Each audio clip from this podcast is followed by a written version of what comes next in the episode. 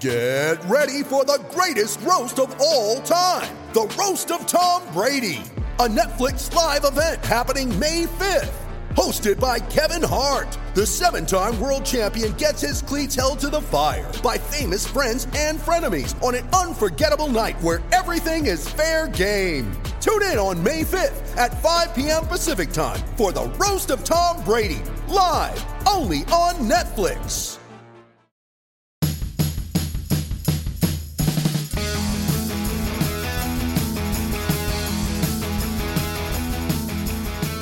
Hello, everyone, and welcome to a combo podcast of Giants Splash and A's Plus. This is John Shea of the San Francisco Chronicle, and we are hanging out with Steve Bitker, a familiar voice to Bay Area folks, to talk baseball and broadcasting, something he knows plenty about, working in these parts for many decades, and recently retiring as KCBS's sports anchor. Well, I wanted to catch up with Steve because of his deep ties with the Bay Area sports world, in particular baseball. And with the Giants and A's playing this weekend, their first meeting in the regular season in 2021. Um, that adds more significance to this conversation. Now, uh, aside from his long term sports anchor gig at KCBS, providing all things sports every day, uh, he did a lot of play by play with the A's through 2011, 10 years worth. And also wrote a book uh, in the early 2000s that I love on the 1958 Giants, the team's first year on the coast, a must read oral history of that season told by the players who were there. But uh, Steve Bitker, hello. John Shea, nice to talk to you.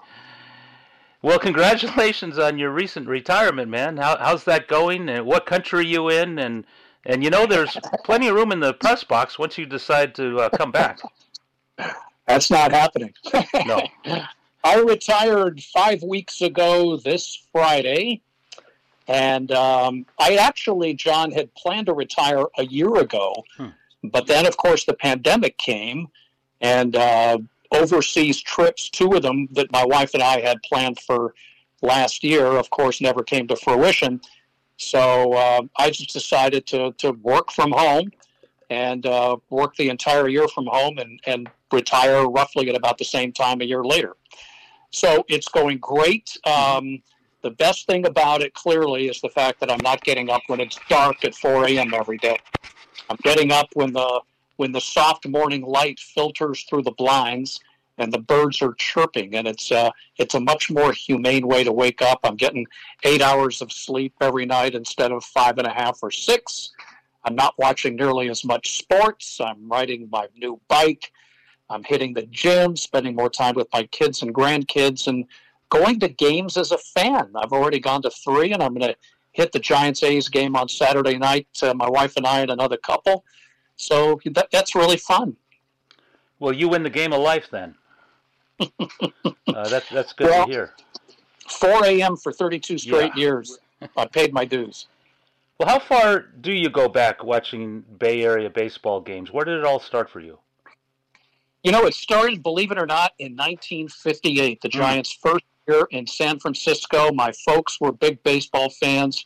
My brother, two and a half years older, we got to go with uh, mom and dad to maybe a half dozen games in 58 and 59 and uh, you know i have i have vivid isolated recollections memories from those games.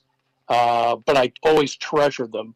And um, you know one of the memories was the Hamm's beer mm-hmm. brewery behind home plate and the big neon sign that lit up and flashed three times constantly, and then it went off, and then the beer glass filled up again, and it flashed three times. And I was sort of fixated on that. And then when I did my book on the 58 Giants, I found out that a few players were fixated on that too. And sometimes during night games, their concentration waned when they were staring at that big beer mug uh, behind the plate. But also, um, when the games ended at Seal Stadium, uh, you could walk down to the field and cross the field uh, through the scoreboard, which opened up um, into uh, the area where most people parked. And so, you know, all these games I went to, we got to walk on the uh, outfield grass on our way to the car. And I thought Seal Stadium was the only park that ever did that. But when I watched Ken Burns' uh, baseball piece, uh, I heard Bob Costas say the same thing as a kid growing to Yankee Stadium. So, um, you know, those were those were great memories. Um, and I didn't realize what a jewel of a ballpark Seal Stadium was until, of course, uh, you know, they replaced it with Candlestick. Did you have a guy growing up, a, a ball player? If it was 58, was it Mays? Was it somebody else? Was there a player that you emulated in your backyard wiffle ball stadium? Yeah. So it was just like everybody else from my generation, John. It was Willie Mays. My mother sewed number 24 on the back of a Giants uniform that she got for me. Um, and, you know, Willie was just a phenomenal player, the greatest player that I ever saw in my youth. But in 1958, I also started collecting baseball cards. And, you know, back in those days, you didn't get to see your team on television. There were uh, nine games a year that were on TV for the Giants, and those were the nine games in LA. Um, so baseball cards were a way of really seeing what these guys looked like up close and personal. And then, of course, all the statistics and information on the back. And for some reason, I took a special liking to Ruben Gomez, mm-hmm. uh, the Puerto Rican right hander. And uh, Ruben Gomez was in many ways, maybe probably my first favorite player in 1958 because of the baseball cards, you know. And then as time went on and I discovered what a phenomenal player Mays was, and Gomez was traded after the 58 season to the Phillies and, uh, you know, pitched in Mexico and uh, in the Caribbean. And so, you know, Gomez memory sort of faded, but uh, Willie throughout the years was of uh, was of course my favorite. But I had other guys too. You know, Jim Ray Hart. Mm-hmm. Uh, you know, was a was a slugging third baseman. Uh, if he didn't have issues with alcohol, he would have been a much better player, but he was pretty damn good anyway. You know, Cepeda, McCovey, Marichal. Always loved Marichal because not only was he one of the best pitchers of all time, but he was a prince of a human being. And uh, so I had a lot of favorite Giants growing up. You know, now nobody sews a two and a four on their jersey because they just buy them. But back then, it's not like Willie Mays jerseys were in the dugout shop, you know. there was no dugout store. yeah, yeah. Well, who who was your influence on the airwaves? I mean, growing up, you must have heard a bunch of Russ Hodges, a bunch of Lon Simmons, because they did the radio games. Uh, like you said, there were only nine TV broadcasts, so it was all about radio back then. It sure was. It sure was. And um, I grew up with Russ Hodges and Lon Simmons and those two, more than anybody, you know, fostered my love of listening to baseball on the radio. The A's didn't move here until 68 when I was already 15 years old. And the only other play by play announcer I heard growing up was uh, Vin Scully, the great Vin mm-hmm. Scully uh, on KFI. They were on KFI back in those days, uh, which had a really strong signal way down on the left side of the dial, maybe 6.30, 6.40 a.m. And at night, you could pick up those games pretty well.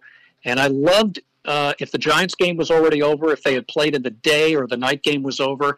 I loved going to bed listening to Vin because even back then I realized he was, you know, a master of play by play and storytelling. And also because it seemed like every game from Dodger Stadium had 50,000 fans. So there was this energy in the ballpark that uh, you know we often didn't have at Candlestick because it was such a difficult place to watch baseball. What's been the radio broadcasters' impact on the Bay Area? I mean, starting with Russ and Lon, who had really the market to themselves, like you said, for a full decade before the A's arrived. But then when the A's arrived, it was you know Monte Moore coming from Kansas City, right? Uh, was it Al Helfer who called games Helfer. early on and Al Helfer. At, at, at, yeah, at Helfer, yeah. The A's had Harry Caray for a spell. Red Rush, you know, the Head and Home show. I mean, they they actually John, did it together had, one year. Um, they had all these guys for one year. Yeah, because yeah. Finley let them all go after one right. year. So Monte Moore was the only one that was consistently there. But yeah, you you mentioned uh, the key ones. I think. I mean, Al Helfer was such a quirky announcer.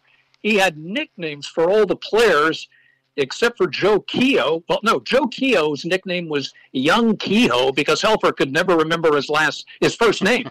so he would say, And in left field for the A's tonight, young Keough. Yeah.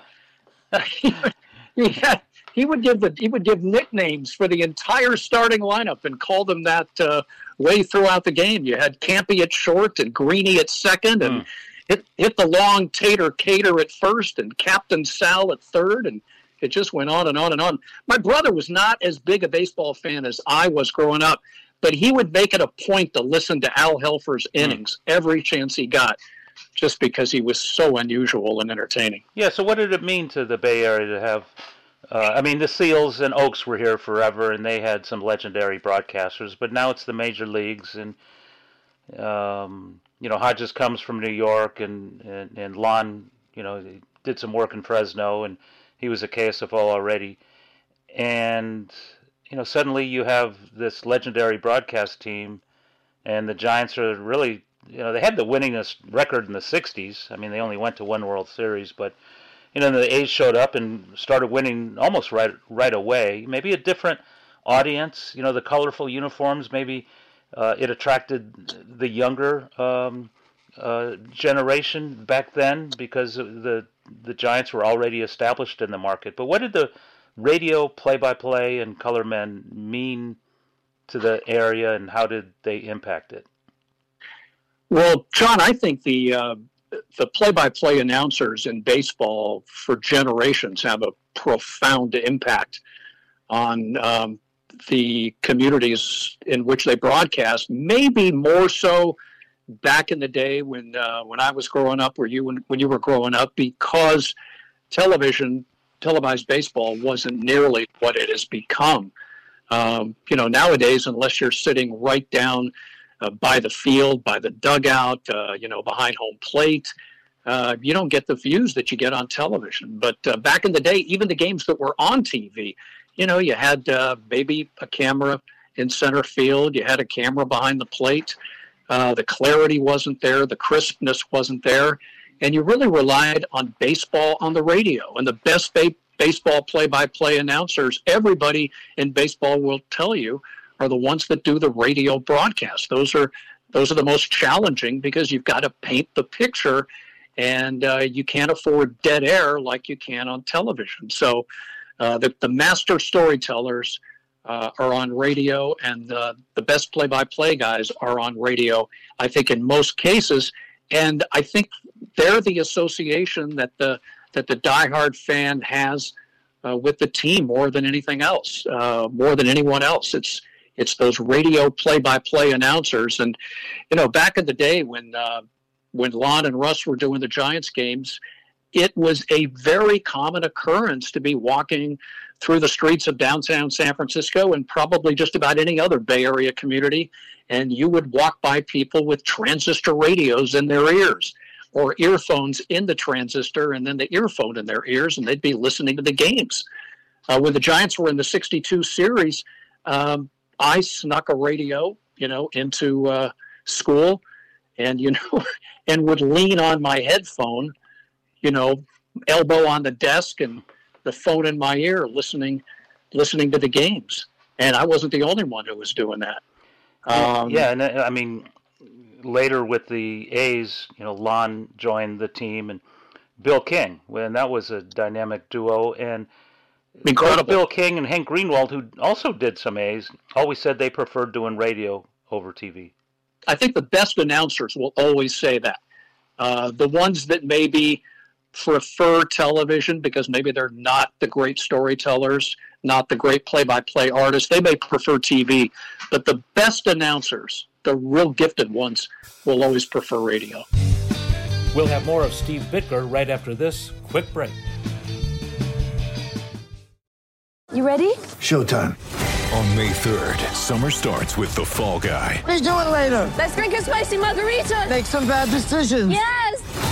Audiences are falling in love with the most entertaining film of the year. Fall Guy. Fall Guy. Fall Guy. That's what the poster said. See Ryan Gosling and Emily Blunt in the movie critics say exists to make you happy. Trying to make it out? Nope. Because I don't either. It's not what I'm into right now. What are you into? Talking. Yeah. the Fall Guy. Only in theaters May 3rd. Rated PG 13. we mentioned some some A's broadcasters. I mean, we even had Dick Dick Stockton here for a while. Uh, Yeah. uh, Curt Flood did it. Uh, Wayne Walker, the local legend. Reggie. I mean, Harmon Killebrew. Um, hey, even Larry Baer on the Cal College Radio one year in 1978. K A L X, Larry Baer at the mic. And on the Giants side, uh, after Russ and Bill, I mean, uh, after Russ and Lon, Bill Thompson um, did some work in the 70s. Bill King even did some in the early 60s. Uh, but but you know it, it the Giants had their share. Al Michaels was here for a cup of coffee or two. Lindsey Nelson, who was probably a little bit too nor- New uh, York for the San Francisco audience, he didn't have the nece- necessary casual uh, Sunday afternoon mowing the lawn kind of voice, but you know, like like Greenwald and Lon and and these other guys. But you know, and then Petaluma Mayor uh, David Glass with the Morgan call, and and how about That's some right. Phil Stone or Joe Angel, even Art Eckman. I mean, all the way up until today's guys, and and it's weird because the. You look at the broadcasters on both sides of the bay now, and they don't give up these jobs. But back then, especially on the A side, like you said, they came and, and left uh, these wonderful names and voices. I guess because of Finley, but there was some turnover as well on on, on the Giants side. You know, Ron Fairly was here for a bit too, but um, yeah, no more, man. I mean, now you look at the broadcasters on both sides, which is kind of how I wanted to ask you about your time because you did A's games from what was it, 01 to 11, uh, off and on. Um, tell me about that. How did how did that go? What were the memories and uh, on and off the field? So what got me the um, the A's backup radio play-by-play job was the fact that I had spent the seven previous years doing minor league baseball in Rohnert Park for the Sonoma County Crushers of the Independent Western Baseball League. So I was moonlighting doing those games while I was still working my KCBS job. And my boss, fortunately, was very supportive of it and didn't mind me taking a considerable number of days off, even non paid days, to squeeze these games in, particularly during the months of June, July, and August. Um, so I think doing those games enabled me to put together a pretty good uh, audition tape or or disc. I don't remember what it was, and um, and I got ended up But uh, yeah, it, it might have been. So anyway, the A's ended up giving me the opportunity to do it, and uh, I mean, I was filling in alternately for two of the greatest announcers of all time. I mean, Bill King is a legend in three sports, and Ken Korach, I think you'll agree, is one of the best baseball announcers, uh, you know, that we've ever seen, and certainly that we've ever had in the Bay Area. So I was alternately filling in for those guys, probably an average of a dozen games a year. Although there was one game when uh, Bill had some serious health issues, and I think I did 36 games that year. Uh, the joke is, is that I did more games in Arlington than I did in Mm. Oakland, because Bill hated doing games in Texas. He hated games in Texas for two reasons. One, uh, the broadcast booth was very, very high up, kind of like it is in Pittsburgh, and it really got windy up in the broadcast booth area of the press box at the old ballpark in Arlington. And he hated that. He would just start cussing, and he just, I mean, people who didn't know Bill were scared of him when he got upset because of the nasty weather up in Texas. Uh, but he also hated it because the ballpark was not in downtown Dallas. And uh, the A's stayed in a very mediocre hotel for convenience sake, the Wyndham, and you could walk to the ballpark from there. So that was nice. But the hotel was mediocre as far as Major League Baseball standards go. And, you know, Bill loved, if he, Bill once said to me, if he had to give up games at home or on the road, he'd give up the home games because he always loved traveling. He loved living out of a suitcase. He loved exploring uh, museums and bookstores and restaurants and cafes in cities all around the country and Canada. And uh, so, um, you know, it was just amazing to be able to fill in for either one of those guys because each one was a treasure to work with. Mhm. I mean, I remember uh, the first year or two, or maybe the second year and the third year, can't recall. uh, you know, the A's won division titles, and one of those years they clinched it in Oakland. Yeah. So there was a wild celebration in the clubhouse, and uh, you know, I was working that game, so Ken was up in the booth, and I was the guy in the clubhouse, you know, hustling up interviews in you know a scene uh, best described as uh, as bedlam. So you know, it was challenging, it was fun. Um, Art Howe threw through Art Howe poured a bottle of beer down my back. And I remember thinking two things at that moment. One was, damn, that's cold. Yeah. And the other was, wow, that's like a sign of affection or a sign of respect. the the book you wrote, um, the original San Francisco Giants, that oral history, uh, uh, all the players from the 58 team, and, and, some media folk, Lon and Bob Stevens, the Giants yeah. beat writer from the Chronicle uh, when when the Giants came west, and Mike Murphy is featured as well, his first season of many um, in and around the clubhouse, but mostly the players, including Mays and Cepeda, rookie, uh, Antonelli coming from New York, Alou, just a kid, uh, McCormick, future Cy Young Award winner, Spencer, Stu Miller, uh, legendary All Star anecdote with him, Willie Kirkland, Leon Wagner uh, Ruben Gomez, your guy. And so, uh, I mean, what a project, man! How how the heck did you get all those guys? And what four decades after the original season that came together? Starting in about '93, um, oh. I I started doing two things. One was um, efforting to track down every surviving member of that team, nearly all of whom were still alive. And uh, the other thing was I was hitting I was hitting the Oakland Public Library uh, just countless times and going through microfilms of uh, the Chronicle, the Tribune, the News Call Bulletin, uh, the New York Times, uh, just reading um, articles, game stories, uh, beginning with the 57 season, knowing that that was the last for the Giants and the Dodgers in New York and then continuing through the 58 season. Uh, some of these guys were pretty easy to track down. The Giants had contact information for quite a few of them, guys that stayed involved with the organization in some way, shape, or form, even guys who just showed up every year for an alumni event. Mm-hmm. But there were also guys the Giants had lost track of. And um, it was each one of those was an amazing story, what it took to track them down. I mean, my wife and I took a kind of a working vacation to the Caribbean, and um, we stayed at a hotel in in San Juan, Puerto Rico, and I had been unable to track down Ruben Gomez up Your to guy. that point. Wow, my guy, and I hadn't, I hadn't, I hadn't been able to find a working number or even a working address for him. And I ended up getting some invaluable assistance from Louis Rosa, who at the time was the Giants director of Latin America baseball operations. And Louis uh, did some legwork, and uh, sure enough, he was the one that finally uh, got me the phone number. And when I called Ruben, I was shaking like I was 15 years old and calling uh, the crush that I had to ask her out on a date because I was afraid with all of this effort. And as you said, my guy dating back to 58, you know, his nickname was the Butcher of the Caribbean because he was known as a headhunter.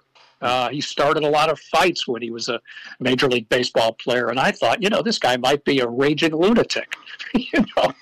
But the truth is, he could not have been nicer. Hmm. Let's fast forward to now. I mean, these teams have been in first place most of the year, and they have some things in common, like depth, and this is good. Rotations, which is good. Uh, they both probably need some work in the bullpens, and trade deadline right around the corner. But you know, their pop uh, in the lineup. They're they have some grinders in the lineup and some versatility in the lineup. And now we've got some games uh, coming up here, uh, three in San Francisco for bragging rights. How do you how do you see these teams? Well, like most people, I'm very surprised to see the Giants where they are, not so surprised to see the A's where they are. And the question, of course, is, you know, how long can they stay at or near the top? Many people still think the Giants are going to fade, especially because uh, they're battling the Dodgers and the Padres. But you know, when you look at inside at the numbers, the Giants, I believe, have the the uh, third best or second best run differential in Major League Baseball. Uh, they're tied for the best whip in baseball. They're tied for the most home runs in baseball. Mm-hmm. They're fourth in ERA. I mean, statistically, the numbers show that they deserve very much to, to be where they are. Um, I've got questions about the bullpen too. It's amazing that a rotation made up of uh, you know an aging Johnny Cueto and guys that they picked up um, as guys that most teams had no interest in. And I mean, DeSclafani and Gausman have just been incredible. Gausman in particular. And so, you know, they got some young guys uh, coming up now helping. So, you know, the Giants may be able to sustain it. And, and if I had to guess, I would say both wildcard teams will come from the National League West because the Central and the East just are not nearly as strong as the West. And, you know, unless these teams get hit with major injuries, you know, I see the Giants staying in the race and getting a postseason berth along with the Dodgers and the Padres. Uh, the A's, uh, you know, they're looking up at that familiar foe, the Astros. And, you know, you talk about teams that are not a fluke. Um, the Astros are number one in batting average by 15 points at 277. They're number one in OPS, sluggings, the fewest strikeouts. Fewest strikeouts uh, blows me away. 30 teams. I know. And they're leading in all these categories. Plus, they strike out the least. Isn't it incredible? And I, I, I think there were years, you know, 17, 18, they struck out the least. And then, of course, you know, you're going to have a lot of people cite the sign stealing business as the main reason why. But they're, they're, they, they're, they not only have struck out the fewest in Major League Baseball, it's by a considerable margin. Uh, their whip is, is excellent, 1.16. Their ERA is in the top 10. Uh, best run differential again in the game. I mean, I think the A's are going to have a tough time beating out the Astros in the division, but they should still have an excellent shot at getting uh, at least a wild card spot. And again, depending on health uh, you know, and the the Astros could wind up as a postseason team behind the A's. I think they're both going to make it. Um, you know, and the A's have had a hell of a time with the Astros uh, in the postseason. So it'll be interesting to see how things go. As you mentioned, I think both teams need bullpen help more than anything else. It would sure help the A's if Luzardo could get his act together. I think it's great they sent him down to AAA. It's great they're going to start him uh, because that's where he should be when he's effective. And uh, you know, if they start him, he'll get in the most innings. So hopefully he can find whatever it is that's missing. It's not the velocity, that's still there. And hopefully he can come back up and help them. Speaking of they're both going to make it to the postseason, where were you on October 17th, 1989, right about 5.04 p.m.? I was, you know, I worked at KNBR in those days, and uh, I was in the Giants broadcast booth fortunately in the regular press box, yeah. not the one way up high above third base that was shaking the football and, press box. Yeah, scaring to death everybody that was there.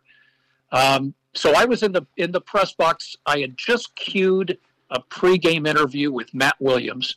I was standing alongside Lee Jones, our longtime uh, mm-hmm.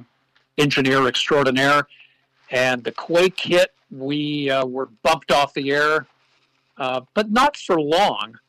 And uh, when I exited the booth to head down to the field to try to get some news and get some interviews, the first person I encountered was Jack Buck coming out of the of the network broadcast booth. He looks at me and he goes, "It's nothing to worry about. There's nothing to worry about."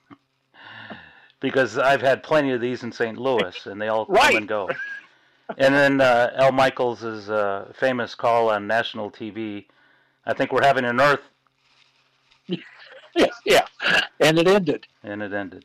Well, Steve, this is wonderful. Uh, thanks, thanks for catching up, and continued good luck in the retirement business. And like I said, I'll leave a seat open in the press box for you. Thanks, John. I appreciate uh, the invitation. It was fun. Thanks, everyone, for joining us on this combo podcast of Giant Splash and A's Plus. The Chronicles baseball gang, including Susan Slusser and Matt Kawahara, will continue providing podcasts throughout the 2021 baseball season.